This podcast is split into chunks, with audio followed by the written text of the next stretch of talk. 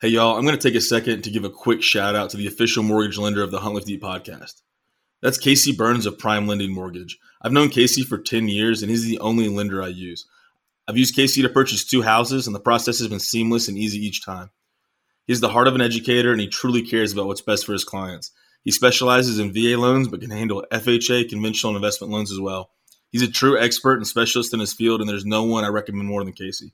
You can contact Casey at casey dot burns at prime lending dot com.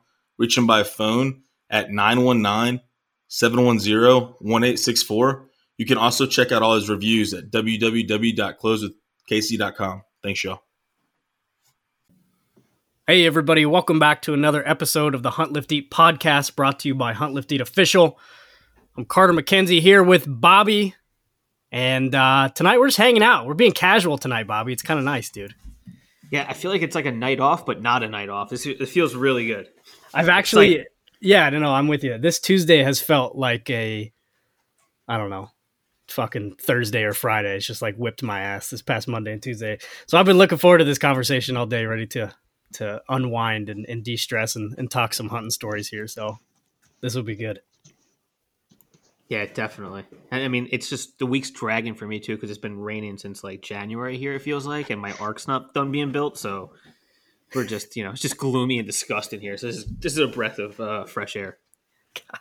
New Jersey needs to hire you, man. It's like, hey, you guys should move here. Yeah, just definitely. Definitely move to the States. Fucking peachy. So yeah, well, okay. So uh, listeners, Bobby and I had this brilliant idea. This is going to really take off here. Um, We're, we had this brilliant idea. We're going to start a new miniseries here, here called Success in the Field. Success, working title, Success Somewhere. Success in the Outdoors, uh, where we're going to have folks on from the Hunt Lift Eat team talk about uh, hunts that they've been on where they've been successful. Um, and we're going to kind of unpack those, and we can get into every nook and cranny of everything involved, from logistics to the hunt itself, to lessons learned, to your favorite pieces of gear, to what you've been cooking uh, post hunt, and uh, everything in between. If that if that sounds good to you, Bobby. Oh, one hundred percent. I'm fully on board with this. This is lovely, and the title will work out later. We don't need that right now. Yeah, we'll figure it out. Details, man. Yeah, details. All right, we got two uh, awesome guests tonight. We got uh, well, we'll go from we'll go from east to west, because Bobby and I are East Coast boys, so we'll go east to west. We got Chris Paige coming back on the podcast. What's going on, Chris? How you doing? Happy to be back. Thanks for having me. Good, man. Thanks for uh, thanks for representing. You know, is Connecticut New England? Oh yeah, yeah, yeah. yeah thanks Hardcore for representing New England. New England for us, right? Yeah, we appreciate it. Good representation here. And then uh, moving west to the great state of Colorado, Erik Larson. Uh, Hunt Lift Eat team member joining us. Going to talk about a recent elk hunt, man. What's going on, Erik? Not much, man. How you guys doing? We're good, dude. Glad to get you on your first uh, your first podcast with us, man, and appreciate you taking the time.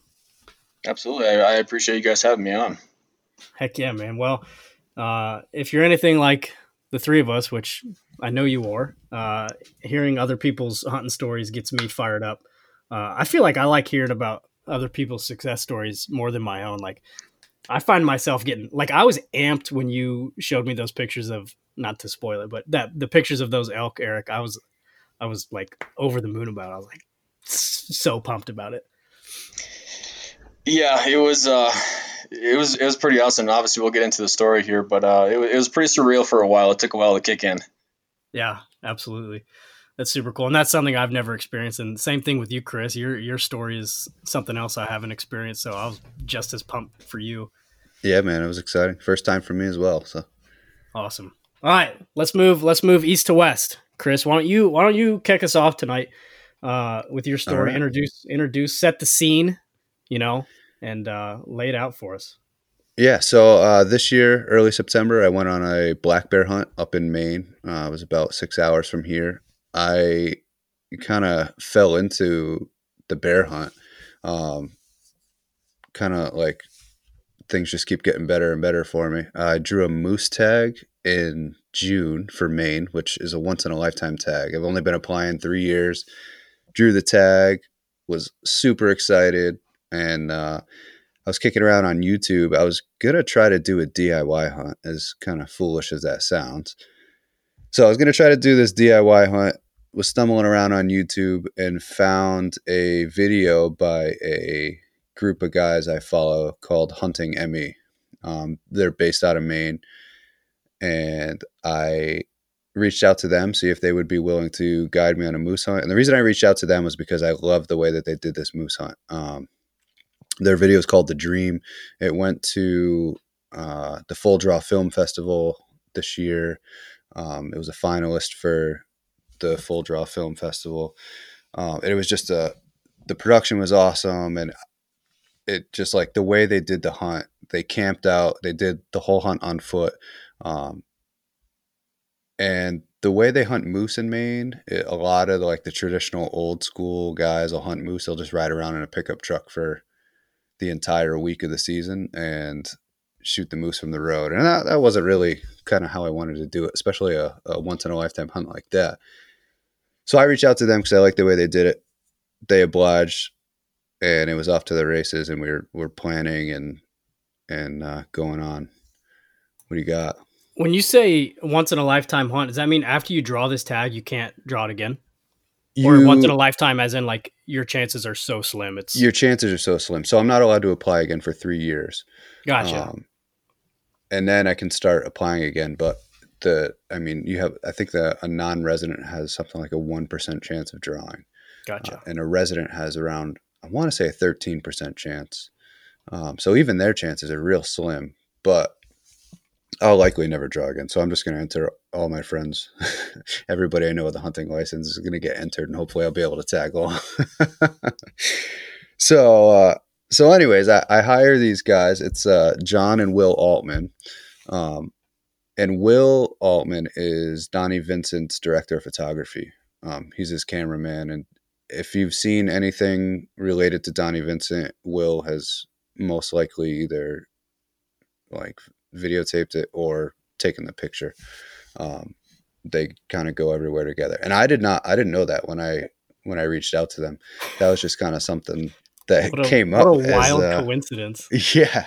And if, so if you it, don't know who Donnie Vincent is, he's one of the coolest dudes in the entire world. I mean, I want to be him when I grow up. That guy is so yeah, freaking cool. Yeah. It was like one of those things where I'd been following their page on YouTube for a few years. They did a video series um, called Sea Bucks, and it was on Realtree three sixty-five.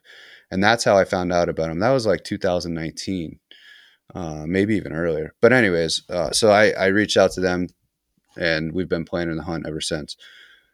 So they just picked up a lease for bears this year. This is kind of how the bears tie into the whole thing. Picked up a lease for bears, and uh, they had asked me if I wanted to go. And at that time, it really didn't seem like it was going to work out.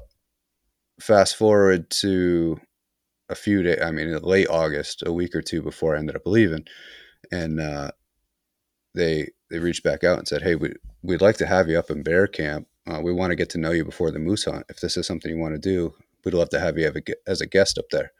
So I said, all right, I'll be there Tuesday. so so they're just being good dudes, and we're just like, oh, yeah. Hey, come up, we we want to hang out with you. Yeah, exactly. Yep. They they wanted to get to know me, kind of know, I, I'm guessing, I mean, they're going to be spending a week with me next week for this right. moose hunt. So I'm, right. I'm sure they want to at least know what they're getting into. The vetting Here, process. come up. Come up for a couple of days and we'll test the waters and make sure this is going to work, kind of thing. So they're just, I mean, they're just such good people. Um, I can't say enough about them.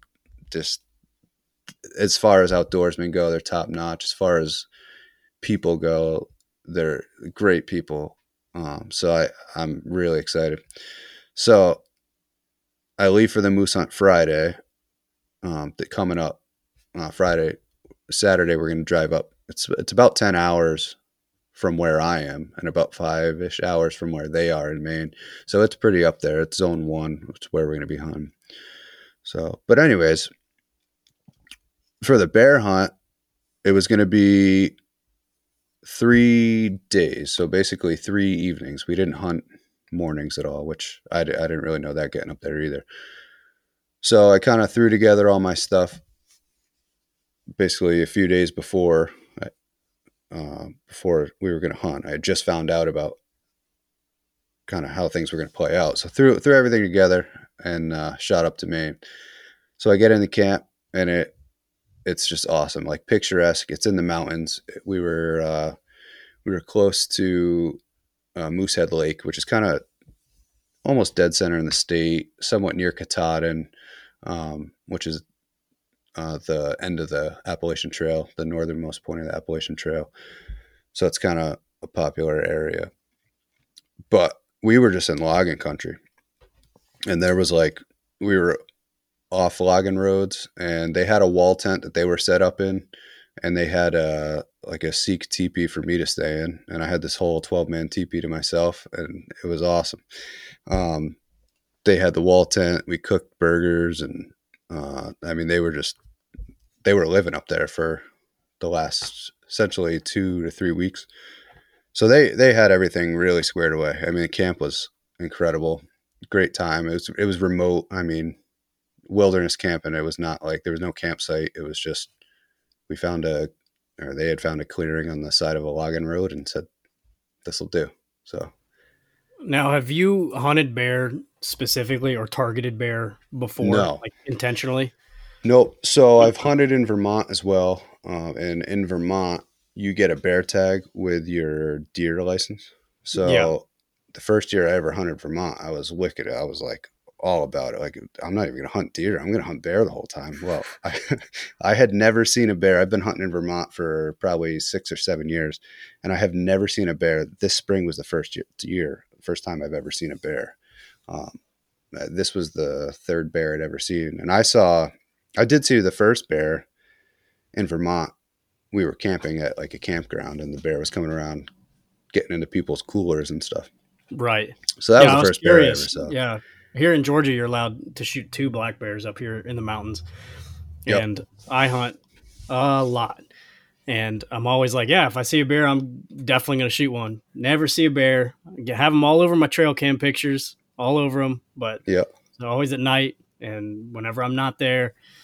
And, oh, yeah. uh, so I, I guess I've never, keen. Yeah, I've never really been able to like target one, but I was, uh, I always feel like, yeah, if I ever saw one in the, in the stand, I'd, I'd shoot. Eric, do you, do y'all hunt bear out in Colorado? Yeah, it's kind of the same deal. We, um, they don't have a spring bear, bear season like they do in a lot of Western states, which is kind of a bummer because I would love to hunt bear as well. Yeah. Um, so recently they changed it. So you kind of get a, uh, like an add-on tag for, uh, your rifle or your archery as well. So I see them just like you on trail cameras. Uh, you know, I might see one at a distance, whatever, when I'm archery hunting, but um, I, I have yet to kill one myself. So I, I'm in the same boat you are. Yeah, that's cool. More of an opportunity kind of thing. Right. Yeah. So in Maine, you can hunt over bait, and that's the way they do it. Like, that's a big draw to Maine, is being able to hunt over bait. Um, a lot of places, especially in New England, you're not allowed to bait. Um, So that, that was kind of a, that that's a huge driving bear factor for Maine. And initially I really, I wouldn't say I was apprehensive to hunt over bait, but you kind of think like, oh, hunting over bait's going to be easy. But the, like I said, the bears are so smart. Um, they, it's not like hunting a deer where they're just playing the wind. And if the wind's good, they're a go. If it's not a, if they smell something, they're, they're not coming. They, they know you're there. They smell you. They know when you leave. Um, That it, it's crazy how how keen they are. We're we're pulling trail cameras uh, as we're getting into our stands, and like from the night before, we would leave the stand at whatever whatever it was, seven forty-five, and at seven fifty-five, the bear's strolling and sniffing around, starting to hit the bait, which that in itself is a little unsettling too. Like, I was less than ten minutes away from passing this bear in the woods. You can't hear them. They're absolutely silent. Like um, giant ninjas. Yeah. It's crazy. And that I had always heard that, like, oh, you can't hear the bears. Um, but I had like, you have to, you have to see it to be able to experience just how quiet they are. It, it's, it's wild. Uh, so I roll in the camp the first night, and that was the first time I had met Will. John hadn't gotten in back into camp yet. He had left. Um, so we hit it off. We're just chatting, and talking hunting and outdoors and everything. And I'm asking him tons of questions about what he does with the filming. And, and I was just, I mean, I was blown away by that. I'm kind of starting to get into a little hobby filming and uh, photography too. So that was like, that was really cool to talk to him about that. So then John rolled in, uh, and John's youngest or younger son, Rye, and he was twelve years old. He had shot a bear the week before, so he was coming up just to hang out. A great kid. It's cool to see younger kids like that coming up and being interested in the outdoors and spending weeks on end with their families in a tent and everything. So that was cool to be a part of that little family environment too.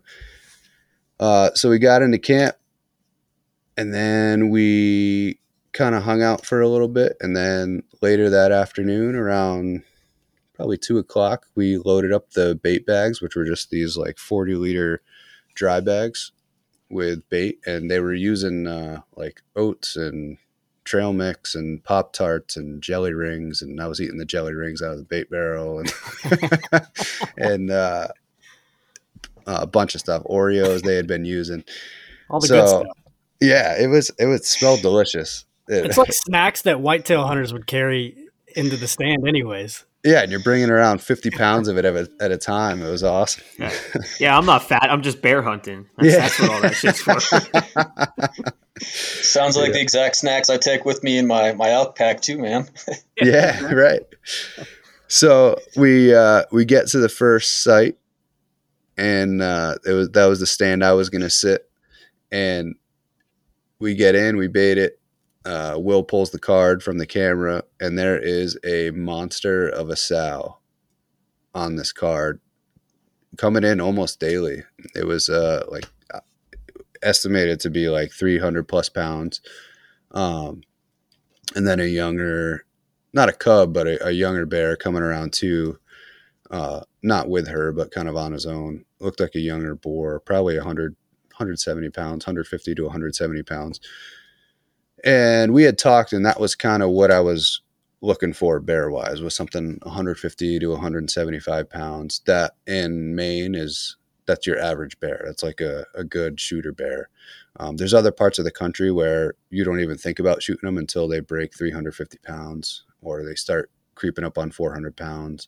Um, and we had a few of those on camera too, but I mean, I'm not, I'd never shot a bear before, so I was not in any position to be real picky. Was so, it a was it an either sex tag? Yeah, yeah, you, yeah, you can. Or? Yeah, uh, I wouldn't shoot. I think I don't. It's like a thing. You don't shoot the the sows with cubs, and you don't shoot a cub. Right. Yeah, you can't do um, that here either. Yeah.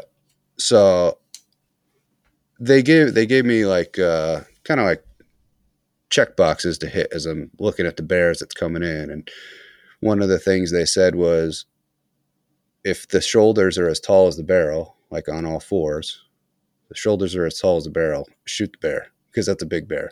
Um, and if it can feed out of the hole in the barrel, that's also, that's a big bear. That's one you'd want to shoot too. If it's got to like climb up into the hole to, to feed, then it, it's probably a smaller bear. So, um, but anyways, that first night I didn't, I ended up not seeing anything.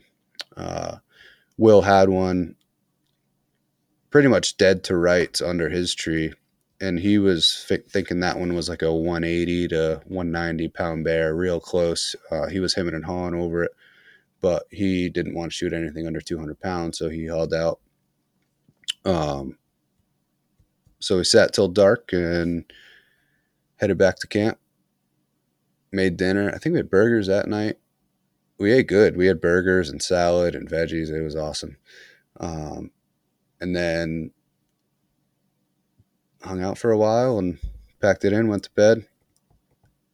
And uh, it was real nice not hunting mornings. I was kind of expecting that we would be hunting morning and night. But so, I mean, we're sleeping until seven o'clock and waking up with the sun. It was that in itself. It was kind of like relaxing. I've never been able to relax when I've hunted before, because it's always go, go, go, go, go. Got to get up, get up. Out late, getting back into camp late, getting up early. So, so yeah, it was, it was what's good. The idea really. There, you just don't hunt them in the morning. No, they're they're not as predictable in the morning, it seems. Um, and all the camera pulls show that every now and then they're there in the morning, but you're either kicking them off the bait mm. uh, as you're going in in the dark, or they just, they're already back to bed, um, or wherever they go. So I don't, I don't know for certain. I, I wasn't expecting that. I was, like I said, I was expecting to be hunting the whole time. So that first morning I was thinking, oh man, this is awesome. I'm not tired. I'm not cranky. I'm well fed. This is going to be great.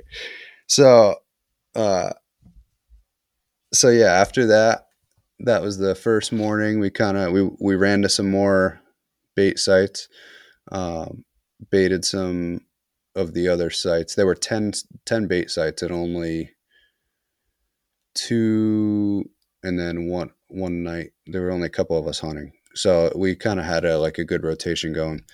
So night night two rolls around, uh I went back to that same stand I sat the first night, and the reason being was because that that big sow was so consistent that we were thinking she was going to come back. But night two she didn't come back either. um And that, that was when we pulled the camera from the night before and had seen that she came back like within half an hour of me leaving the stand the first night. So we, uh, that, yeah, second night we didn't see anything.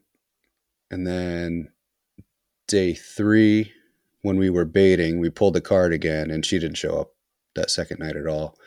So that's why I didn't see her. So then, uh, day three, kind of more the same, shooting bows, hanging out, um, just talking, hunting, and, and having a good time. And, and then the afternoon rolls around and they drove me out to another stand. It was probably twenty to thirty minutes from the site, um, kind of a more, one of the more remote sites. And they had a bear on this bait, I would say like uh, either the week before or two weeks before that I was up there, because they had been running this for a little while, a couple weeks anyway. Um, and they had they had other guests and stuff up there, other clients, and they uh, they had seen a bear, but the bear came in and laid behind the barrel, and then would take off and then come in and lay behind the barrel. So it, it never offered a shot, and then ended up taking off before the end of legal light and didn't come back in shooting light. So I uh, get up in the stand. They drop me, they drop me off probably about a half a mile from the, uh, from the stand. I hike in, get to the stand, and I'm sitting, and I had no service in this spot. So it was, a, it was kind of a longer sit. I'm like whittling sticks and like just staring at the woods to, to kill time. It was like being a kid again, hunting with no cell phone or just you, your thoughts. And I guess kind of the way most people think that hunting should be, but so Chris, did about, it ever feel like disconcerting, like sitting there knowing that you're waiting on like a large predator to come around into bow range, like with food that they want to eat there? Like, did it ever feel Yeah, like, coming when you, you know, a deer's not going to climb up in the tree with you, but like right, right. a bear, you know. When I was sitting, I was never real, real worried about it. I mean, now you see all the time videos of the bears climbing the bottom of the tree. They climb right up to the tree, the hunter, sniff the hunter, and climb back yeah, down. And that's wild. I kind of imagine that that's pretty rare, um, so I wasn't really worried about that. I did not like leaving the stand at to night. walk out at night. Yeah, yeah, yeah. I can um, see that. Just because they're so quiet, like you wouldn't even know if you bumped one. It's not like a deer where where you bump a deer and it crashes and runs away. And and it, I mean they they're more afraid of you than we are of them. So it's not right. like they're it's not like a, a grizzly where if you if you start coming in between the food and guarding the food, then they're going to come after you or see you as a threat. So fortunately, they're they're definitely run away first before they would attack. But yeah, it is a little unsettling. Especially, like I said, walking out in the dark. Um, yeah, I would imagine you wouldn't want to like spook one. Yeah, no, uh, no. Intentional. I'll once, tell you what. I, if I walk up on one in the woods, I'm gonna turn into one of those fainting goats and just fucking fall right over. Probably. Like there's no way I'm making it out of there. Not one bit. Yeah. I've seen some of these bears around here, man. Woo. Yeah, yeah. I'm, it's like it's so. when you actually see a bear, it's like, it, I don't know. It's kind of, it's not really mind blowing because I'm there to look for the bear, but like you, the appreciation, just like, it's incredible. It's kind of like, I was in awe, just like watching this thing move and, and, uh, and like come down the hill. So yeah, I'd been, it was like six thirty when I first saw it, and it was starting to get dark, but I think, uh, sunset was right around seven. So I had a, quite a bit of time left.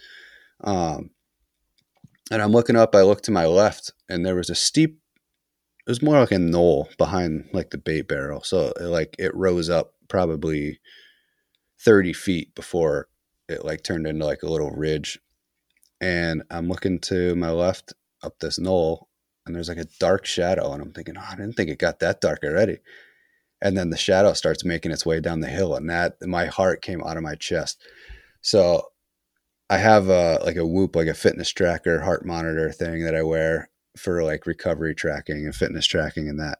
And afterwards I looked at the, my heart rate, and it went from like sixty-two when I was just sitting there hanging out to one hundred fifty-seven instantly, like direct spike. So I was, I was pretty excited. Like you were doing sprints. Yeah. So I was tucked into this tree perfect. Like the tree kind of like wrapped around me, wrapped around to my right. So I could like, even when I was sitting there, I could kind of like lean into the tree and just kick back and relax. And uh, so now this bear's coming, and he makes his way down the hill, makes it about halfway down the hill and stops and turns around and walks away. And I'm like, here we go. This bear's going to do the same thing to me did to the, this last dude that sat here. So I can see him through the leaves, and he starts making his way back again. And it's like, he makes it a little bit farther and stops, and then kind of mills around a little bit, coming right at me, didn't offer a shot at all, and then walks back up the hill. So now I'm like, I'm just like on this roller coaster of, is it going to happen? Is it not going to happen? Is it going to happen? Oh my God, it's happening. Oh no, it's not going to happen. So finally he comes down, he's close to the barrel, and he is now facing, his head is behind the barrel, so he can't see me. Um, but he's perfectly broadside. So I grab my bow, I stand up, and I draw. And that perfect cozy tree that I was leaning into on my right minutes before was now preventing me from reaching full draw. I could not get to full draw. So I'm like trying to shift my body to my left, to my bow hand, to allow a few extra inches to pull, like with my, my release hand. And I am like, oh, I'm like, what the hell? I can't, I couldn't make it happen. And as I'm doing this, I'm like shifting my upper body, and I don't know if my thumb caught, or the thumb button caught my coat, or like caught my face or what, but I hit the trigger and the bow went off. Like I wasn't even settled. I wasn't into my peep yet. I wasn't trying to hit the trigger, but I hit something with the trigger and sent an arrow like three feet to the left of this bear. And the bear takes off running up the hill. And I am just totally dejected. Like, what the hell just happened? So now I'm like kicking myself. Like, oh, I just screwed it. Like, there's no way a bear's coming back. Uh, I'm never going to see that bear again. This was my last night. So I might as well, like, I mean, I'm going to stick it out, but I'm not real optimistic at all anymore. So then I start thinking, well, there were two other bears on this bait on the camera. So maybe we'll just, maybe I'll, well, I'll definitely knock an arrow. Maybe I'll see one of those bears. So I knock an arrow, and this time I stay standing, and I move all the way to the left in the stand so that I got room to clear that tree on the right, or that branch on the right. And I just kind of hang out. And now I'm just, I'm just waiting. So after about fifteen minutes, the I heard uh you hear the bears, like if if they know something's wrong but they don't know what, they'll pop their teeth, like a like a clack, like a uh like they'll snap their jaw, like so. Oh. I uh I heard two quick pops, and I'm thinking to myself, like, I kind of sounded like a bear popping its jaw, like like clacking its teeth. And no sooner did I have that thought, I heard it like nails coming down a tree, like just the claws ripping down a tree, like sliding down, like like coming down. And I didn't hear him climb up the tree, but I definitely heard him coming down. And that is the only time I heard any bears ever. So now I'm looking where I hear that noise, and here comes the shadow again. He's coming back. So he's like real cautious, starts coming down this knoll. This Same guy for sure. Ridge. Oh yeah, yeah. I I would imagine, yeah. So, um, starts coming down this knoll. He he walked right up to the arrow, sniffed the arrow, and took off running again. So I'm like, here I am back on this roller coaster. Like, no, it's not going to happen. Now he knows. And within thirty seconds, here he comes back, real slow, sniffs the arrow. Now he's kind of okay with the arrow, and he just kind of like starts slinking back down right to the, the bait barrel. So I'm waiting for him to stick his head in the bait barrel, because then you, you're, I mean, he can't see you. You can draw. You can make a little bit of noise. Um, so he never went to the barrel. This time he went behind the barrel, and he's like milling around behind the barrel. So now I have no shot. I got my hand on the bow. My release is on the D loop, and I'm just waiting for him to do anything that is going to offer me a shot. So it takes a couple steps. Now he's going right to left, and his head was, as his head was behind the barrel, and he was still behind it. Um, I drew, and now he's going right to left, perfectly broadside, get settled in my peep, and start pulling into the shot. Bow goes off, hits him. So with a bear, you aim for what they call middle of the middle, which is like you aim for the dead center of the front shoulder and the rear hip. It's not like a deer where you hug that front shoulder. There's no vitals right behind the shoulder, or there's a real small area of vitals right behind the shoulder like there is on a deer. And it's very heavily protected by the scapula in a bear. Um, there's a lot more bone matter in the scapula, so you don't want to hit that. And even if you do hit that, the chances of you actually getting lung or heart are very slim. It's not, they're anatomically set up totally different than deer. So aim for middle of the middle on this bear, hit exactly where I was aiming, and the thing takes off running, and uh, and that was the end of it. So I, I had my uh, my Zoleo, like a satellite communicator. I'm texting my wife like, oh, he came back. I, I, I just shot him. He came back. I'm texting John, uh, the guide, and he was like, all right, awesome. So uh, they drove back out to meet me, and Will had dropped me off because he was hunting a stand that was a little bit further. So he drops me off, and uh, right as John was getting to me, Will was coming up to pick me up, and Will didn't have any communication, and he was like, well, I know if Dad's here, there's only one reason why why he would be up here. So he kind of he knew right away and shot one. And did you know you drilled it? Yeah, yep, yep. Um, I was real confident with the shot. I like I I couldn't like see impact because it just I mean it just disappeared in the in the fur. I got a perfect pass through. Um but it everything went perfect that time around. So we started tracking it. Um, bears typically don't bleed, especially not like deer. So this bear was bleeding pretty good as well. Uh, the arrow looked good. So everything was pointing to to a good shot as well. So I was feeling confident rolling up on it. Um, there were a handful long, of us. How long do you wait for a bear? It was about the same as a whitetail, if you, like good shot, like thirty minutes or whatever.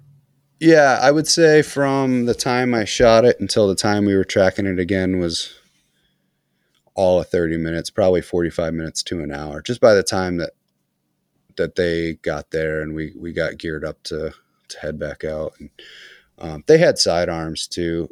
So they're registered guides, and Maine guides are allowed to dispatch an animal at night with a sidearm, but I am not. So it almost didn't even make sense for me to carry, because now I got to prove that if I right. did ever have to shoot a bear, I'd all right, yeah, prove you did it out of self-defense. So I, I would, I mean, it's almost pointless for me to carry a sidearm, um, and just let the guides deal with it, just to adhere to the, the letter of the law. Um, so yeah, we ended up finding the bear after about seventy, seventy-five yard track, and, uh, walking up to the thing, it's kind of like your first time ever, like going to like a, a professional sports game where you see the field and you're like, oh, that's it. Like it, it looks so much bigger. So there was a little bit of ground shrinkage, and I knew it was a good bear just based on uh, the comparison to the barrel. Like you, it was as tall as the barrel, and uh, it, it it was a good bear, um, especially for Maine. But look at, like, when you walk up to it, you I just I don't know. I expected it to to be bigger. And I was be like, a oh, giant. Yeah, yeah, and it I would. It's it's a really hard. It's really hard to describe, because when you shoot a small deer, you know you shoot a small deer. Um, but when you shoot a, a big bear, it still feels like a small bear, I guess. I don't know. It's hard to explain. But uh, but anyways, yeah. So we Will climbed a tree and hung a sapling, like a, a dead sapling, up between the crotch of a tree and tied it off to a, another trunk, and we hung the bear right there and weighed it, and it was about two hundred eighteen pounds. Um, it, but that included like the, the gambrel and the rope. So we call it two fifteen. And, uh, we tried to drag it out using like this sked sled kind of thing that we had. And, uh, we ripped the, all the loops out of the sked. So we ended up putting it on a pole, like a, another sapling, and carrying it out. Dude, tied. That picture of that bear with its paws tied on the sapling or the log and uh, over your shoulders, it, it was like every, I was like, oh, this man's Davy Crockett. This man's living my dream. Like, that's like, that's like sixteen hundreds, like early colonial era. That's how, I, oh, I, that's yeah, how they yeah. carried everything. In every cartoon, every picture, every painting I've ever seen of hunting at the beginning of the new world. Like, I was like, yeah. I want that. That's so cool. That's so cool. Yep. I've done that with a deer once here in Connecticut, and it was a pain in the ass because all we did was tie the legs. Yeah. And that so thing was swinging down. all over yeah. the place. Oh, it was miserable. So they do this all the time for a couple of reasons. One, because you don't want to damage the coat if you're going to get any taxidermy done with it. And two, in Maine, it is just so thick that you, It it's just constantly like you're constantly working around saplings and whips and and all that. So you got to get it off the ground in order to to really move it. Otherwise, it's just miserable. So, so yeah, we got it out of the woods, uh, got it back in camp. We we dunked it in a mountain stream that was up there. I don't know how cold the water was, but it was frigid. Um, just standing there, my feet weren't wet, but my toes were completely numb just from standing in a couple inches of water. Even though they were dry, it was freezing cold. So we got the core temp cooled down, uh, brought it back up to camp. And then the next morning we brought it and got it tagged. Um, that's kind of a cool Maine tradition. You got to bring it to a tagging station, and uh, they, they get like the, the hunter data, and they, they tag the bear and that. So, kind of a cool Maine tradition. Kind of like That's a super cool. Do they do they pull teeth or anything like that? Do they take yep. anything? Yeah, yeah. They pull. Uh, there's like a small tooth behind the canine that they pull. I believe that's where it was, um, and they pull that for data and research and that. Um, so yeah, I got home, and bear oil or bear grease is like a, a really big thing with the bears. So we cut all the fat off it uh, and saved as much fat as we could. And I got like four gallons of rendered down oil. Oh my gosh. Uh, yeah. Yeah. So we, my wife and I, uh, jarred it, and, uh, now we got like four gallons of it. I've been using it for everything from removing like the, the buffing compound on like my knife strop, um, to making eggs to, we haven't baked with it yet, but it's supposed to be a phenomenal baking oil. Uh, like a substitute just for regular oil. And then it, uh, if you brush it on like uh, pie crust and stuff, it crisps up really nice. So yeah, we're looking forward to baking with it. Um, so we did that. I did, I think fifteen pounds of sausage, and I did like uh like a blueberry sage German sausage with it, encased that. That came out awesome. That's what I made for dinner tonight. I did that with, uh, Uh, butternut squash and walnuts and craisins, and mixed all that with farro and Brussels sprouts and like uh like a rice fried rice medley kind of thing, and then had the sausage on the side. And It's like the most yeah. fall uh, meal I've ever heard. Oh yeah, seasoned it with nutmeg. And it's like you're cooking and you it fancied it up. And all. Yeah, yeah, it's like the yeah. first Thanksgiving right there for sure. yeah, I was I was getting ready to to cook the sausage in the skillet, and I realized I used olive oil instead of the barrel oil to to cook the sausage. So I was all bummed out. But yeah, it still came out awesome. I just wanted to use the bear oil. I use that for everything I can now. That's so awesome, man. Did you do anything taxidermy wise with the bear? Yeah. So I have the, I'm not going to get a rug done because like to get a true bearskin rug done, it, like they actually make like a real rug out of it. Um, so that that's real expensive to have the, like an actual rug done. So I just got the pelt done. I'm going to leave the paws in it and the head in it, um, or have the head mounted in it. And, uh, and have a pelt I can throw over the back of the couch or put on the floor if I wanted to, or hang it on a wall or do whatever I was, whatever I want to do with it. So yeah, that's, that's so awesome, man. I'm, now. I'm so glad you got to have that experience. That's so, sweet. Oh, it was a, one of my favorite hunting experiences to date by far. It was awesome. Awesome. Definitely would, the, the best hunting experience I've had without my family involved. That's for sure. Those are some of my better memories with my family, but how is that bear meat uh, as far as like fatty wise compared to like a whitetail or um, whatever? How did you how did you mix it to make that sausage? So I I did mix it with pork sausage. So I mean everything you hear about bears is all they're greasy, um, and when you skin a bear, it is greasy. Like that, your knife is slippery, and I mean everything's covered in bear fat. Uh, so it's greasy. The bear itself, like once you get into the skin, it's greasy, but the meat is still lean. Um, and it, it is the most mild meat I've had to date. Actually, bear and beaver are the two uh, game meats that I've eaten that are extremely mild and the most beef-like. Uh, like even when you get a deer, like you bring a quarter into the kitchen to to butcher, and that deer has kind of like that musky deer goat kind of smell to it. Um, But the bear, it smelled clean. Everything was super clean. You don't get a bunch of hair in your meat. Um, it, it's by far the cleanest game meat I've worked with so far, for sure. Uh, tastes real mild. Um, I've done a bunch of stuff with it. I've done, uh, I do a lot of Hank Shaw recipes. So I've done, um, done the sausage, and I also did uh, a chilindrón, which is like a Spanish red stew. Um, I did that with the bear. That, that was incredible. So I'm, I'm in a hurry to try all these recipes and really get cooking with it, but I don't want it to go away. yeah. yeah, you're going to have to get another one next fall, man. Yeah, oh, yeah, for sure. That's freaking awesome, man. That's so cool. I'm jealous. I'm jealous. I want that bear on the on the log, man. I want that. Yeah. That's sweet. All right. Thanks for uh, yeah, thanks for sharing that, Chris. That's freaking awesome. Yeah, absolutely. It was a blast. I can't That's wait sweet. to go back. Heck yeah. That's awesome. All right, let's transition west. Erik, let's move to your neck of the woods, man. Why don't you why don't you fill us in on, on your success this season and set the stage for us a little bit?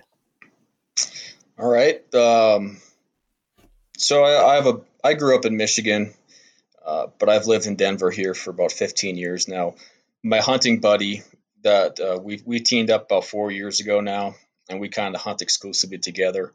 Uh, part of the reason was, you know, I was hunting with a group of guys here in Colorado, and they're they're great guys and everything. But you know, we went to the same place, same week every year, and I was like, you know, we got Wyoming right here, we got Montana right here. I'm like, let's go explore. You know, you, like the, the cost of a out of state tag, you know, it's it's you know it's it's considerably more. Like my in-state Colorado elk tag's like fifty-seven bucks.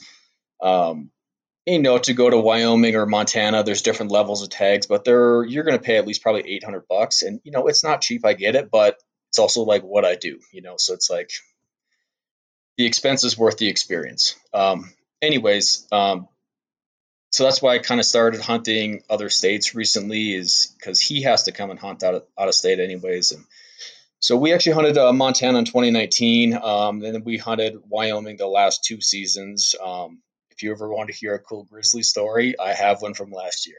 Oh, that's awesome.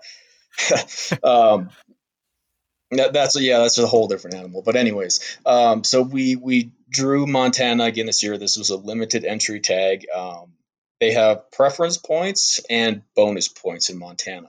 So we had two bonus points, and those bonus points are used for their limited entry uh, units.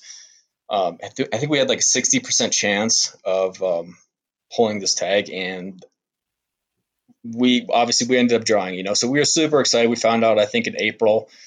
Um, I have never been to this part of uh, Montana. It's like North Central Montana. Um, my buddy has been there deer hunting before, and then he has another friend that um, said, hey, if you guys pull this tag, like, I'll help you out. You know, I was like, yeah, he's been there before. Um, he's had some, some success. I can, you know, I'll tell you about it. Um, tell you where to go, what not to do type of thing. But the elk are very hard to kill. And we're like, yeah, whatever. Uh, so anyways, we, we, you know, e-scouted all summer. This, you know, also do uh, some help from my other buddy. And we, we thought we knew what we were getting into, and it ended up being a whole different animal. Um, Is it pretty rough country where you guys were hunting? Yes, it was very rough country, and also there was no water. Well, let me take that back. So there was water, but it was kind of like only where the animals went, which was multiple miles away. And that was kind of part of the scheme of how you have to hunt these animals. Is at night, they typically go down, they drink, and then they come back up, and then they go hide all day. But the water was too far for us, so we had to hike our own water in, which really sucks. Water is not light, obviously, for multiple days. Super heavy. Yeah, so this, uh, so I left uh, Friday or Thursday after work and drove about halfway up. It was about a twelve-hour drive total. Uh, so I drove to about ten o'clock Thursday night, uh, got a hotel, drove in the next day, met my buddy. Uh, filled up the, you know, the trucks and went in, and we're driving through, and it, it's, it's gorgeous country. If you, if you've never been up to uh, like North Central Montana, there's nothing up there, man. Um, but it's like rolling hills and prairies, and it's just, it's, it's peaceful and beautiful. So, I mean, and that's part of the, the adventure, the experience for me is just going to see these cool places. Um, so we weren't sure how far we were going to be able to get in on the road. Uh, we talked to, Uh, one of the Forest Service guys there, um, and there was a route that we wanted to take, and he's like, no, that road's all washed out. You can't go there. And we're like, oh, sweet. You know, now, now what are we going to do? So we ended up talking to another guy. He told us kind of like option A, if that doesn't work, here's option B. The road ended up being totally fine. So we we we drove down in there, um, parked the truck, and we knew where we had to go roughly. So we we packed up. Packed up camp. You know, this is a backpack hunt, so packed up our camp, and we decided to take two days worth of food and water in, and uh, just kind of go from there. Let's go check it out. Let's see how it is. You know, let's get some feet on the ground and uh, check it out. So, you know, it was a heavy pack, and it was probably seventy pounds, I'm guessing. And where where we were from the truck to get out to where we went ended up being about three and a half miles. So we get in there, and on the way in, it's not too bad. But once you get down towards that one water source where the animals go, it's like deep, steep ravines. Uh, it's there's a lot of sheep in that area as well. So it's kind of sheep territory, and it's elk territory. Rough. Dude, yeah. it, it was rough. And this is coming from a guy who's hunted Colorado for the last, you know, fifteen years. It was rough.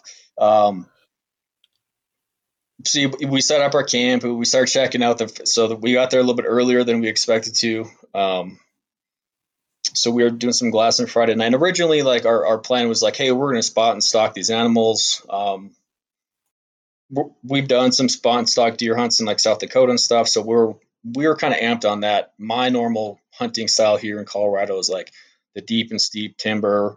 You know, ten, eleven thousand feet, like rough country, like long days. So I'm like, dude, this is going to be great. You know, spot and stalk out in these rolling hills, like this is going to be easy. And I was completely wrong. So we started glassing Friday night, and I spotted um, a nice bull and a couple of cows, but, you know, they were super far away. And we were just kind of scouting. You know, we weren't going to go chase anything. We didn't have a whole lot of time. And uh, everything looks, you know, it looked kind of rough. And I was like, you know, it's not going to be super easy getting up and down through here. But, um, you know, we'll do what we got to do. Um, so the opening, the first day we were there, um, Saturday, we, you know, we wake up and we, we hear a bugle right away. So we're pumped, you know, we're like, all right, game on, man. Like, here we go. So we go and check out where this elk is, you know, bugling, and we're looking and looking, and we can't find this damn thing. And we we looked for probably an hour. And the way it is, it's really rocky up there, and the noise kind of echoed off the rocks. So it was kind of deceiving a little bit. So you would think it's down here, but yet the echo from the rock kind of made it sound like it was over there, and vice versa. And it was it was really weird. So it took us a while. We finally spot this elk, and it's like probably a mile away, mile and a half. It's super far away. So my buddy's like, I want to go make a play on this thing. And I'm like, all right, I'm going to go check out this other side. Let's just split up. You know, day one in a new area, you're kind of just doing a lot of scouting, right? Check out the area. So he goes up there. I split off. Um, I didn't I didn't see anything. I was glassing this other side of this um, this ridge. And we, we met up back at camp, out, you know, halfway through the day. And he's just like, dude, that, that stuff sucks. I'm like, dude, it can't be that bad. So he, he's like, no, he's like, really, it's it's pretty, pretty terrible to walk through. I'm like, all right. So that evening we go back up, you know, we're, we go back in glass and um, trying to find this bull, and he's still way the heck up there. My buddy never got to him. Um, he's way up there. I'm like, all right, let's, let's go, let's go see what we can do. You know, let's go up there and throw some calls at him, or see if we can get around to, you know, on top of them or whatever. So we track through this stuff, and uh, it's re- like it's really steep and it's really loose. So we're walking down there, and you're, you know, you got your bow, you got your pack, and you're just slipping and sliding everywhere. And like I said, it's like there's like sheep trails that you're taking around these ridges and stuff like that. And it's just it was pretty it was pretty hairy. So and, we make our way archery, through. You're archery hunting, right? For clarification. Yeah. Yes. So you you have to walk everything. You you don't have a choice. Yeah, there, yeah. There's no taking a six hundred yard shot across the yeah. canyon or anything like that. Gotcha. gotcha. Yeah. So you're in it. I, you're in it. So we get down this first path, you know, and I'm just like, gosh, like this is terrible. And we're walking through, and once you're down in it, you realize how nasty it is. You, you're looking back up, and like you can barely see the spot that we were glassing from that morning. And, you know, these ravines are thirty, forty feet deep. They kind of what there's a couple old like riverbeds that go through there, and you have to climb up these giant walls. And it's like, I'm like, dude, what did we get ourselves into? Like, this is not like, are you just thinking be- like how bad the pack out's going to be? Oh, absolutely. Absolutely. Yeah. So we make our way up about, probably about three quarters of the way to where this bull is, and we're glassing, and he's another, you know, I don't even know how far he was, quarter to a half a mile away. He he's still way up there. Well, let me let me go back. So we saw his cows up there, and we heard him bugling. We could not physically see him, but I'm like, you know, he's not far away. That bull is not going to leave those cows. So we're watching for about a half hour, looking through my spotter, and all of a sudden, down through these, um, like these cliffs came together, and there's like this little sheep trail that comes through, and all of a sudden, boom. That bull pops out. I'm like, how did he even get up here? You know, it's an eight hundred pound. This is a big elk. So I I don't know if you saw my story when I was hunting up there. I put a picture of this bull on my story. It's probably a three hundred fifty inch bull. Like, he's a big bull. And he, like, comes through this sheep trail. I'm like, how are we even supposed to get up there, dude? Like, this is ridiculous. So it was, we had like an hour before dark, and there was just no physical way to get up there, make a play on him. Um, So we just packed up, and um, we went back to camp. Just um, wasn't going to happen. No, not that night. No, there's no way. And like I said, day one, we were just, we were feeling everything out. Where are the elk? Where are they going? Where are they coming to? Uh, you know, what's going on with them? And the, and the information that we got from another friend, you know, he was, was, was dead on. And, you know, we, we obviously trusted this guy. So they go down to this water source at night. And they go up these ravines. For the most part, these ravines and all this stuff is pretty open. There's small pockets of pine trees. But then at the very top, before it gets back to the prairies, uh, it's pretty thick, nasty pockets. And that's where these elk go hide. And they just sit in there all day. And that's what was true. That's where these elk, they were, they just came out of this little thick pocket and they're kind of grazing around it. And that was it. And we also watched the, uh, to see if those elk were going to come down at night, and they didn't. So like it got dark and they just stayed right there. And we were like, dude, like, how are we going to get to these things? You know? So we're like, maybe, you know, we'll go set up on the edge of these, try to find where these elk are, go set up on the edge, do some calling sequences and just try to pull them out. Um, So the next day we kind of went back up there. Everything was in the morning. It was completely silent. Nothing was happening. And we were like, man, you know, these elk are up in these pockets, but they're not bugling, you know, that at least that day. And we're like, we just got to put boots on the ground and try to go find them. So we did. The, so the next probably two days turned out like this, um, is like, we just started putting boots on the ground, get up and go hunt through all these deep pockets and try to find elk, do some calling setup. And we were just striking out. Um, and the weather was hot. It was uh, probably seventy-five at during the day. And it probably got down to about fifty at night, which is not real cold. Or I mean, it's not real, you know, cold at night. And when you're in full camo and you got a pack and you're climbing through the mountains, seventy-five degrees, frankly, it sucks. Like we were just, hot, yeah. we were sweating, man. Um, and the limited water.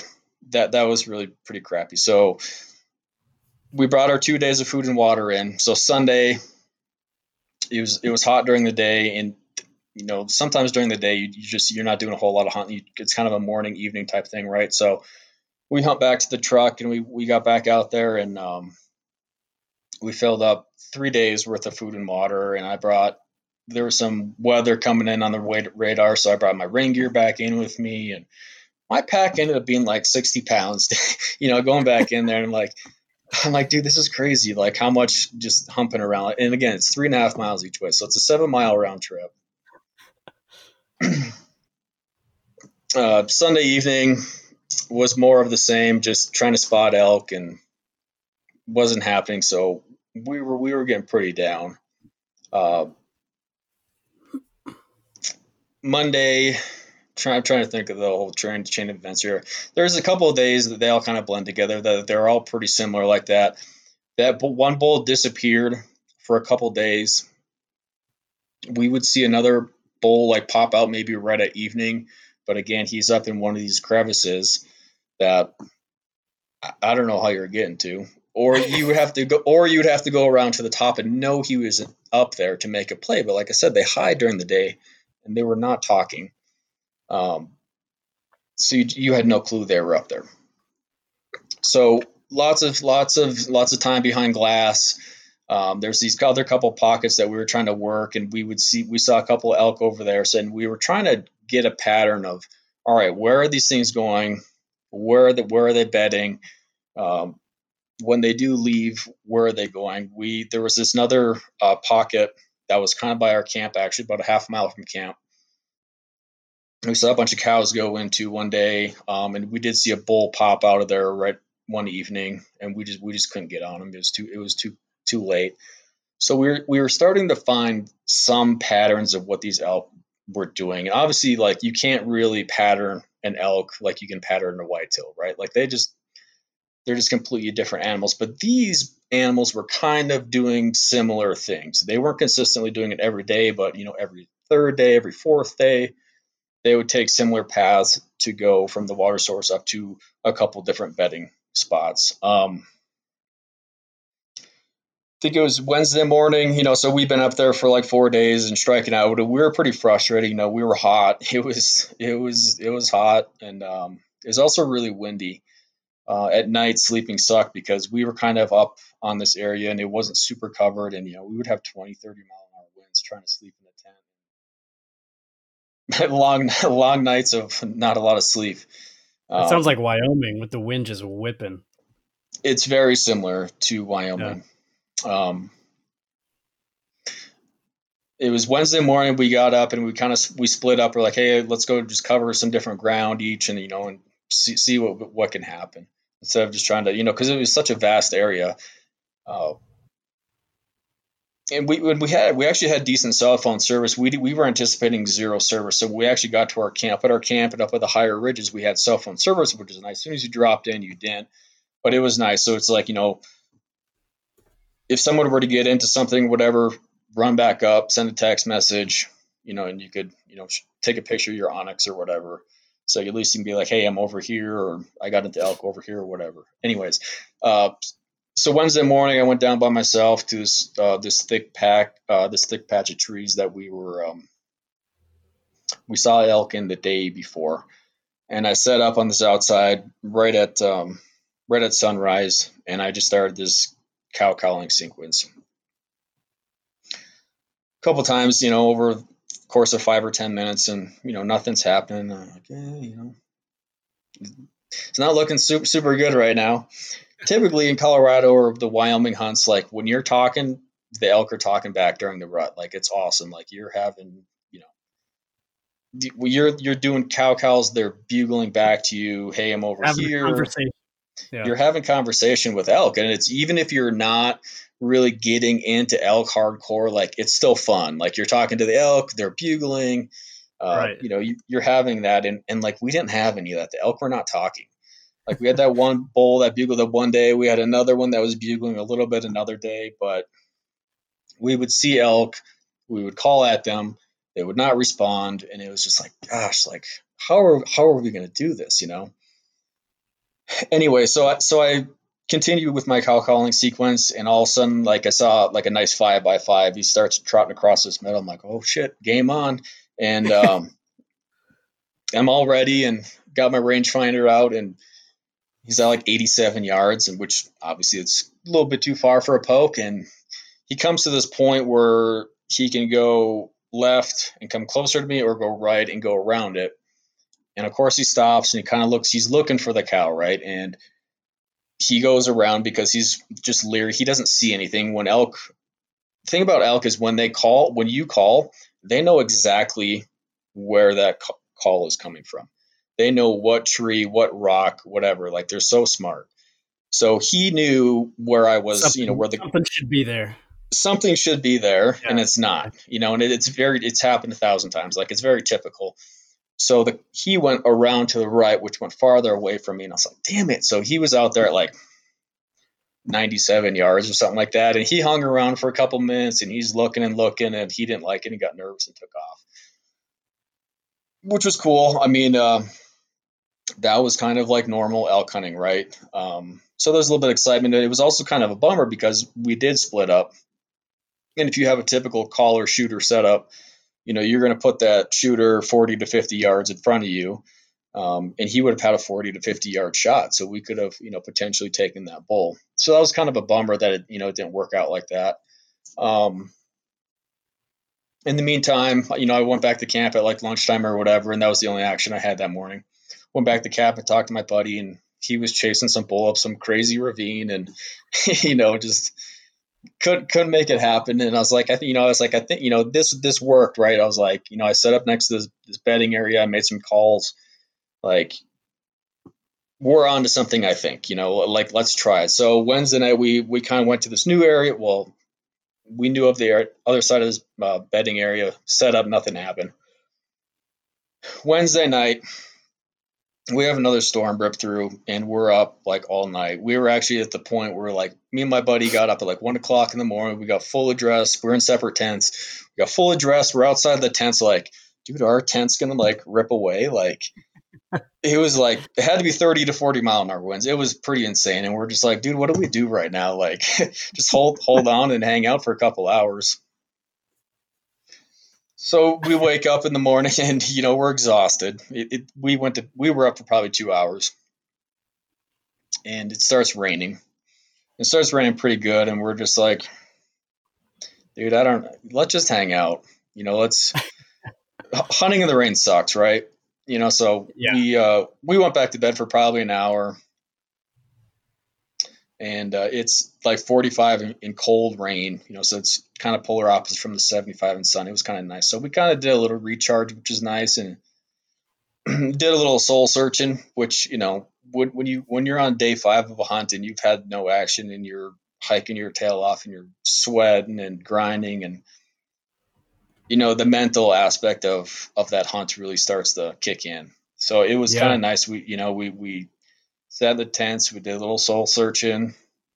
Uh, I had an extra cup of coffee and just, you know, pe- pep talked. It was funny because we both like kind of pep talked internally. And then when we got, you know, it stopped raining and we kind of got out of the tent, we're like, all right, dude, like, let's go do this. Like, we recharged the batteries, like, you know, got each other fired back up. Yeah. You know, we, we kind of, uh, slapped each other around a little bit. I said, you know, you know, let's, let's go do this. You know, we came here to kill elk, and you know, we, it's tough, but that's, that's elk hunt. Elk, elk, elk hunt is not easy. That's really important. And like anybody who's hunted long enough will experience that at some point, like the frustration, and it's so easy to become dejected, you know? And like, I've taken myself out of the game before, you know, or just like mentally I'm checked out. And oftentimes that's when shit happens. And I've been caught with my pants down because I've just mentally been like, oh my gosh, how can things get any worse than this? And it's so important, especially to have a hunting buddy like yours, to like someone to like put you in check and like be like, no, no, no, we're out here to have a good time, you know, elk or not. Like, you know, you, you need to have that kind of hunting buddy to get you back in the game. Absolutely. Yeah, I left the hunt last year five days early out of a ten-day hunt just because I wasn't prepared for the mental side of things. So that's that's huge, and obviously rewarding to stick it through. Yeah, absolutely. And I, I kind of preach that, you know, I know I, I know we're new friends here, but if you ever follow, you know, follow my Instagram for long enough, I kind of I kind of preach that mental game too. You know, it's not just about working out, being physically strong. It's doing hard things to prepare mentally. Um, you know, I did CrossFit for a very long time. Um, I've run half marathon, done other stuff like that. And, you know, when you get into some workouts or a race or whatever, it's, it's all, it's like Cam Haines says, man, it's all mental, and it really is. And you, you really have to have a strong mental game to get through. Um, and that's where my buddy and I were really good hunting partners. Um, you know, a couple days in and things are going rough, and, you know, I'll, I'll get a little grumpy and, you know, a little bitchy or whatever. And he'll, you know, be like, dude, snap out of it, man. And it goes the other way too. You know, he'll start grumping around and kicking rocks around and stuff. I'm like, dude, snap out of it. Like, let's go. You know, we're here yeah. for ten days or five days or whatever. And we're hunting, you know, elk. Moping, moping, moping around is not going to kill an elk. So let's, you know, let's go. Grab your yeah. purse and let's go. Um, anyway, so that was Thursday morning. So it was, it was good to actually have that little refresher and slow down for a few minutes. Um, we, we ended up, um, getting right back out there early that day, and we made our rounds through kind of this pattern of kind of stuff that we were doing. We were striking out. Um, and the Thursday evening came around, and we went out to this glassing spot that we were kind of, Uh, hitting up a lot, and my buddy spots a bull not straight down from us, but really close to where this drop-in point is, somewhere where you can actually drop. We, you know, now as we learned this area, we found some drop-in points off all these uh, cliffs and bluffs and stuff like that. You know, the first couple of days we were taking the super sketchy route, which really sucked, and we, after learning it, you know, the area a little bit more, we found some better paths to go down there. So my buddy's like, all right, dude, I'm gonna drop down there. Um, stay up here and, you know, let me know where the elk is. We had some signs kind of worked out. He's like, I'm going to, you know, put you in my binoculars and you just tell me if the elk moved or where he went or whatever. Um, so when my buddy got up and he kind of walked around the ridge, which was the only way down, um, that elk saw him and he was gone. So, you know, and I can't communicate with my buddy. So my buddy gets down there, and of course he's all pumped to go chase this. You know, it wasn't anything special, but at this point we're like, dude, an elk's an elk. Um, so he glasses me, and I'm just like, mm, the elk is gone. Uh, and he's all bummed. And then he, we heard a bugle off in the distance, and it was of course one up in one of these crazy canyons. And, uh, my buddy's like, well, while I'm down here, I'm just going to go mosey up there and try to make a play. And that I ended up, I, I watched for a while, and that's where that bull ended up. That was a satellite bull from this herd, and he ended up going straight up to that herd. There was a, there was a big bull, and that saddle line, probably like six cows. And um, they were way up there, and that bull was not letting those cows leave at all. He was, a couple of them tried to walk away, and he was herding them up. So it was kind of cool to watch. Um, this one was bugling, like I said, and I think it was more that ga- that gathering bugle, because the cows were trying to kind of wander away, and he was just kind of reining them back in. And it was later, it was probably like six thirty at night, and I was thinking about jumping down there and joining him, be like, hey, let's boogie up here. Um, but I was like, man, I just, I don't think he has enough time to get up there, so I'm just going to go let him do his thing. And I'm going to go check out this other spot, since I, you know, I, I can't, you know, I can't do anything here. So I went and checked this other spot, which is another bedding area, and this trail that leads down to it. And as I'm going there, I hear a bugle on the other side of the ridge. And I'm like, if those, from what we've noticed so far and what we've patterned, I guess you want to call it, if those bulls or elk are up there, they either come down this way and they go towards this bedding area, or they go up over the hill the other way. So I'm like, well, if he comes down here, I need to go get my butt in position. So I scurry over there. And it's like I said before, it's like these, it's pretty open. There's these thick bedding areas and everything else is pretty open. So there's like this pine tree that's like, I'm I'm six one. This pine tree is probably about five nine. So I, I'm like behind this pine tree because I can see him now. He pops up over the ridge. Throw a few cow calls, and all of a sudden he comes just trotting down straight at, like not straight at me, but kind of like to my right. And he stops there, and I range him, and he's at like eighty-two yards. And th- so it's also, it's getting real, it's getting pretty dark at this point. And, uh, I'm like, shit, I'm like eighty-two, man. Like I shoot a lot. I'm comfortable sixty, seventy, if I have to, you know what I mean? But you know, all of a sudden this bull, you know, he was on top of me like super fast. And, um, I'm like, I can't shoot that. He was kind of on a mound. I was on a mound, and there was a, a valley between us. And again, you know, he was looking for where that sound came from. So he can't, he just comes trotting straight at me, a beeline, like right at me. And all of a sudden he disappears down in this valley. I'm like, oh shit. I'm like, dude, he's coming at me. So I just go to full draw. Like in your lap. Yeah. I'm like, I'm like, dude, he's coming straight at me. I'm going to full draw, and I'm going to have to frontal this thing when he pops up over this hill. So, you know, I'm sitting there, you know, and it, it didn't let, you know, only a couple seconds. And he went to the right of this mound and let out one of those like little gathering bugle type things. So I knew he moved around. I couldn't see him yet. So at full draw, I take like probably five or six steps, and now I can see down the other side of this mound. And he was down there, and I'm assuming he heard me walk. So he's looking back at me, and he's quartering, decent quarter, nothing crazy. And he's downhill a little bit. And my full draw, and I have nothing ranged, you know, I'm in the middle of this damn field. So I'm looking, I'm just like, man, he's pretty far. It looks like about fifty yards. So I'm like, I got a three pin. So I put my fifty pin on him, and I send it and just whack. And I'm just, I couldn't see my arrow hit him. Uh, I don't shoot light inox or anything. I said it was right at dark. I, I could, you know, it was legal shooting hours, everything like that. I just couldn't see my arrow hit him, but I heard it. And I was like, I hit him good. I know I hit him good. And he takes off running. And I'm sitting there, and I'm just like, holy crap, did that just happen? Because it, it happened so fast. So I'm sitting there for a couple minutes, and I range the spot where the bull was, and my rangefinder, forty-eight point two yards. All right, so you were you were close. So I put my fifty pin on him, and you know, I just heard that thud of like the rib, you know, a rib cage hit. You know, if you've done it enough, you know what it sounds like. So I'm like, dude, I think I think I just drilled that bull. And so I sit there for like five minutes and I don't go down there because, you know, like I, I know I hit him, but, you know, did I hit him in the liver? Did I single lung him? Like, you know, all those thoughts that are going through your head. You know, I'm looking at my Onyx. I mark my spot, and I'm just kind of frazzled. Like I'm just frazzled. I don't know, you know, what to do right now. I'm like, I, I can't go chase him. I'm just going to sit here. How far away is your buddy? So my, so my buddy at that point, He was that he was down on this ridge, kind of basically where that bull went. The ridge comes up, and the bedding area is like down below the ridge. Um, so after about probably fifteen minutes, I, you know, I'm just standing in this field, just like, holy crap.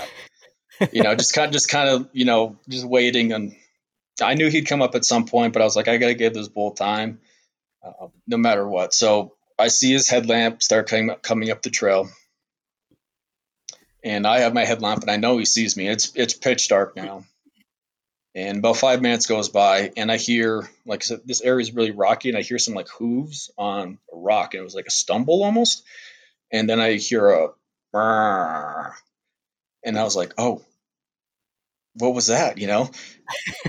so my so my buddy comes up. It takes him about five minutes to get here. You know, I'm standing in the middle of this field with my headlamp on, and my buddy's like, dude, did you just kill a bull? I was like, I think so. You know, because I, I was still just like, you know, in shock of what happened, because it happened so fast. And he's like, yeah, I just heard it die. He's like, did, he's like, did you hear that? I was like, yeah, I did hear that. He's like, that's a death moan. I'm like, are you sure? He's like, yeah. I'm like, all right. You know, and, and that's what it sounded like to me. But, you know, like I said, you just have so many thoughts going through your brain at this time. Yeah.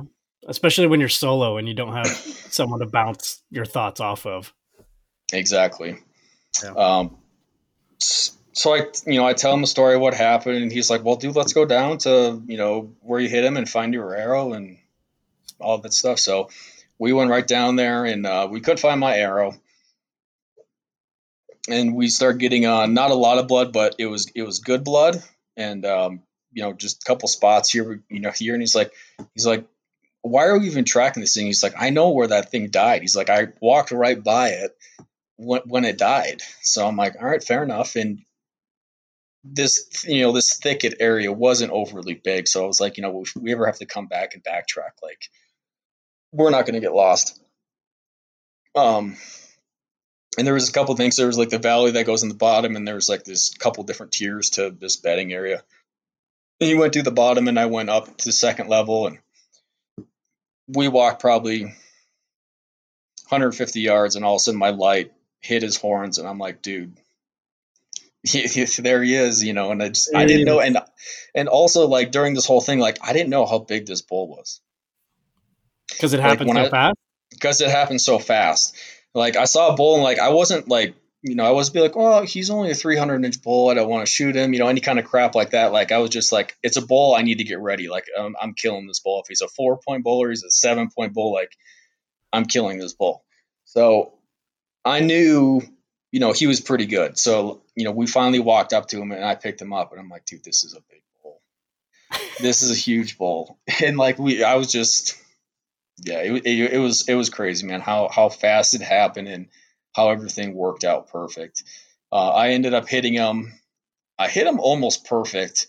Um, I hit him about halfway up the body, and it was a downhill angle, and it went double long, and it went into his offside shoulder and buried in there. So that's why we didn't find the arrow. Um, the back, the front six inches of the arrow bro- broke off. Um, I don't know. I don't know. I ever know what happened to the back end of the arrow, but Um, I was shooting an iron will, and it, it it just buried into that offside shoulder, and it did its job. Golly, that's freaking awesome, man. Yeah, that's incredible. The pictures were awesome too, man. That, that, that thing was humongous. Dude, that bull is huge. Are you a score guy, Eric? Uh, I'm not a huge score guy. I'm going to guess just from other bulls that I know roughly score, he's probably going to be, and he's, I'm just getting a euro down of him right now. Um, he's probably between three twenty and three thirty. That's a big elk, man. So he's, he's big. Good for you. That's awesome. Oh, that's so awesome. And I know the feeling when, when your headlamp hits those, hits those antlers, man, it's just like, you're like, oh, so much relief. And like, you're like, uh, everything worked out, and all the, all the questions and thoughts in your mind, like dissip- dissipate. And you're just like, yes. Okay. Yeah. I can breathe. We can breathe. Um, and, and yeah, it, it just, it was cool that it happened the day of that morning, where we kind of, you know, kind of recollected ourselves and said, all right, you know, let's get our shit together. You know, anything can happen at any time. Yeah. And, you know, it's elk hunting. Yeah. Um, yeah. I mean, I, I, when I, you know, I'm a bigger guy. I'm like, I'm, I'm six one, two hundred five pounds. I got pretty big hands. I can't put my hands around the bases of these elk, and up where, up where his four and five are, I can't put my hands around how thick that is either. Gosh. Like, it's a big bull, dude. Chris, have you hunted elk before? You've hunted in I Colorado, have, yeah. Right? I didn't get one. I was in Colorado, yep. I just can't, like, it's hard for, like, me and Bobby to, like, wrap our heads around animals with horns that big. It's, like, it's yeah. hard to See, contemplate. The, even just, like, so the first elk I ever shot was just was just a cow with a rifle. And, like I said, I grew up in Michigan. We used to shoot whitetail. The whitetail up there were not overly big. They were medium body, nothing. They weren't, like, Texas small, but they weren't like corn-fed Iowa bucks. They were, you know, kind of in the middle. It's the first time I ever shot a cow elk. She was a big elk. You know, she was, cows are probably four to five hundred pounds. You know, a bull is between six and eight hundred pounds. And I shot a, you know, probably a, you know, right in the middle cow, four hundred fifty pounds. And I was by myself and I shot this thing and I walked up to him like, what am I going to do with this thing? This thing what is have I gigantic. Done? Yeah. Oh, that's awesome. So yeah, I, I know the feeling of like, it's hard to put into perspective how big it is compared to like even a whitetail or, you know, even a big mule deer or whatever.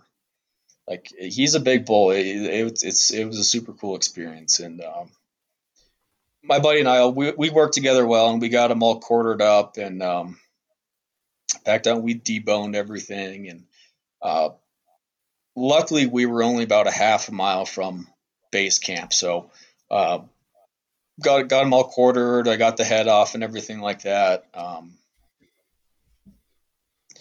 it's probably about one o'clock in the morning. I finally got my last trip back to base camp. And fortunately, that night it was starting to cool off. The, the couple nights before that, at night it was starting to cool off. And it, it was probably about fifty degrees at that point, but it was that stupid sustained, you know, fifteen mile an hour wind. And it got down to about forty-five degrees at night. With, and with that wind chill, it was probably about forty degrees, maybe even high thirties with the wind chill. So we put that meat right up on top of the hill, right by our base camp, and uh, just let that wind get it out all night. And it just it cooled it off. Cooled it off. Like I couldn't have asked for better conditions to hang meat in. That's amazing. It's uh, hunting's the best, man. Things just work out sometimes, man. Things just work out. Yeah, they they do. And you just, you got, like like we just talked about, you got to stay positive. And, um, you know, after you've been doing stuff for a while, um, you know, you, you sometimes you get a little bit lucky and sometimes just your experience pays off in certain situations. And I feel like the amount of time that I have personally put into archery shooting, Uh, tuning my own bows, arrows, like the whole nine yards, probably the last four years now, I, I feel like it really paid dividends just with that shot alone, just because it was like from experience, you know, I shoot a three D course here in Colorado. That's fifteen minutes from my house. And it's, it's an awesome course. Um, you know, all these three D targets, there's full size elk targets and mule deer targets and everything. Um, you know, they're all fifty to seventy yards away. So from the experience I had from shooting this course two or three times a week, every, you know, summer for the last how many years, you know, just to be able to go and field judge that elk, make that shot. And it was just, it was like second nature to me. You know, it, I feel like as someone that didn't have as much experience, probably one, you know, they might have not been able to make that shot. So it just shows that, you know, a little bit of hard work and preparation can really pay off. Yeah. I think in a yeah. lot of scenarios that would have been a wounded bull, right? Right. And that's, you know, every hunter's worst nightmare.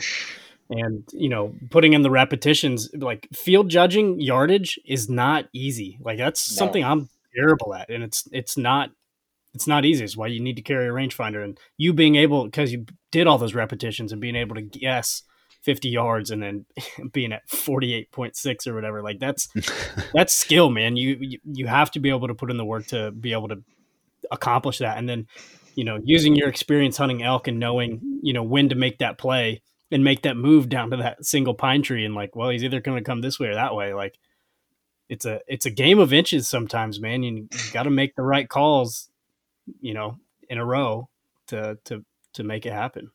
Right. If I would have done something five minutes different either way, you know, I could have came home without an elk very, very easily. Yeah. Heck yeah. Yeah.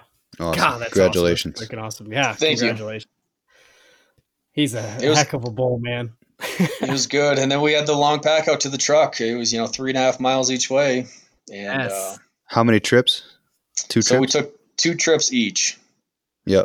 yeah. It, that was the quarter. So, so we did uh, fourteen miles total on Friday.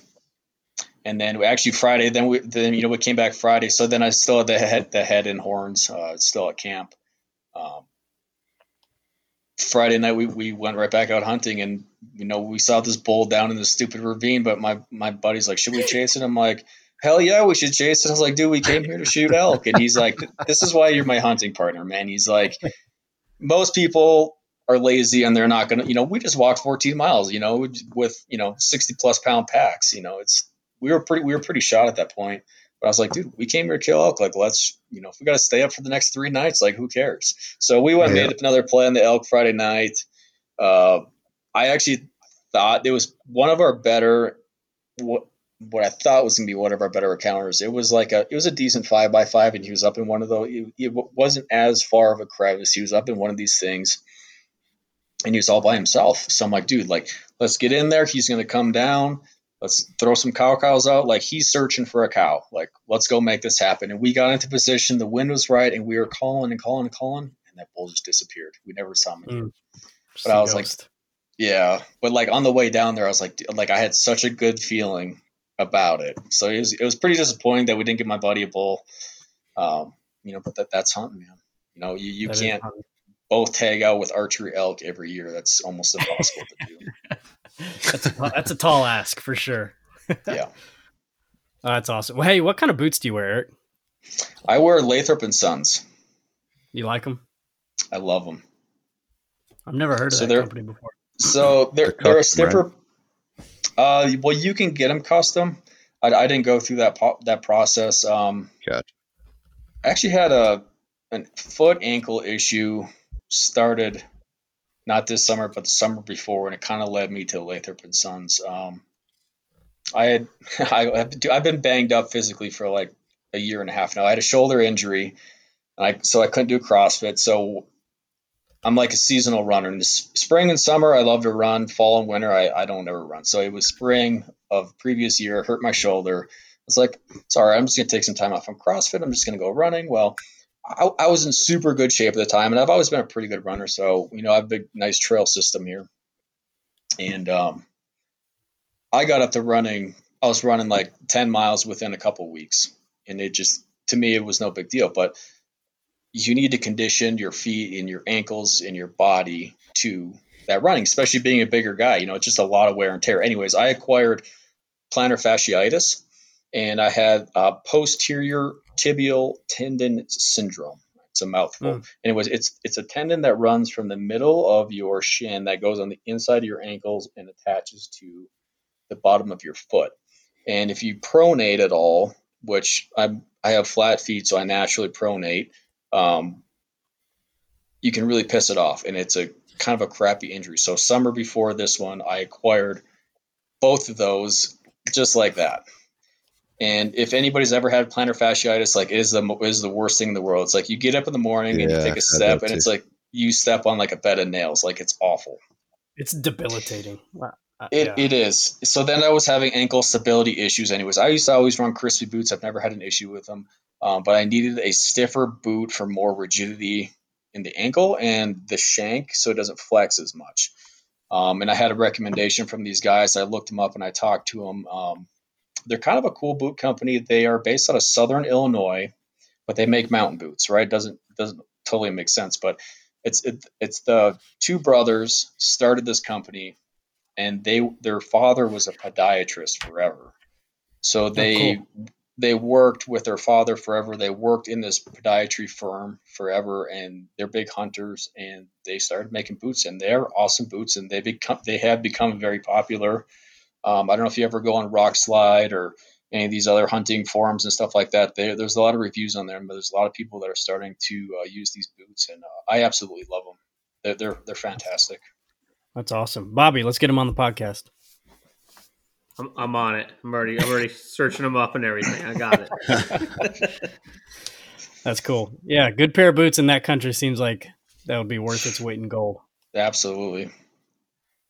Man, that's so awesome. Well, congratulations, man. It's awesome to hear the, the full story apart from just the pictures, but uh, that was an impressive elk, man. So congrats Thank to you. you.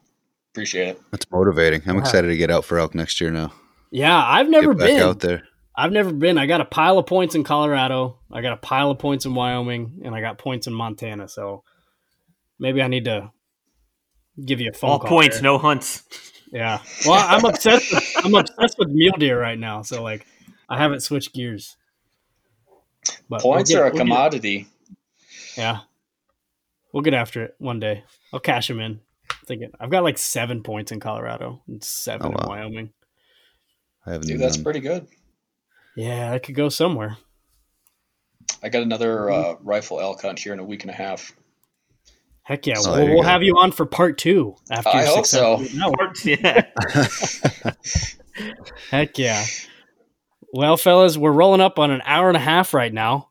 And uh, I think this is a pretty good uh, place to let off. And you know what we'll do for part two is we'll have Chris back on with his moose kill. And we'll have Eric back I on with so. his rifle elk. And Bobby and I will be here twiddling our thumbs until just until, talking about buying points. That's all we're going to be doing. Yeah. But uh, yeah, congratulations to you both. This has been awesome. I, I love this. And I think it's really cool. We're going to get a bunch of people on here to be able to tell their stories and kind of share. share yeah. I'm looking experience. forward to hearing from everyone else. Absolutely. Yeah, me too, man. I think this is really cool. So yeah. First, uh, first episode, Success in the Field. Check. Check. Crushed it, guys. Um, awesome. Yeah. Chris, where can uh, where can people find you on Instagram, man? Well, I was formerly known as at Bam Bam Rampage, but I have since changed my name to at c dot d dot page. I noticed uh, that. Yeah. Yeah. That was kind of an old nickname that followed me around that kind of. You faded, keep the so. nicknames to the grave, man. To the fucking grave. yeah so you, uh, at, at c dot yeah. d dot page is where I am now. C dot d dot page uh yeah go follow Chris for some high speed uh photography work.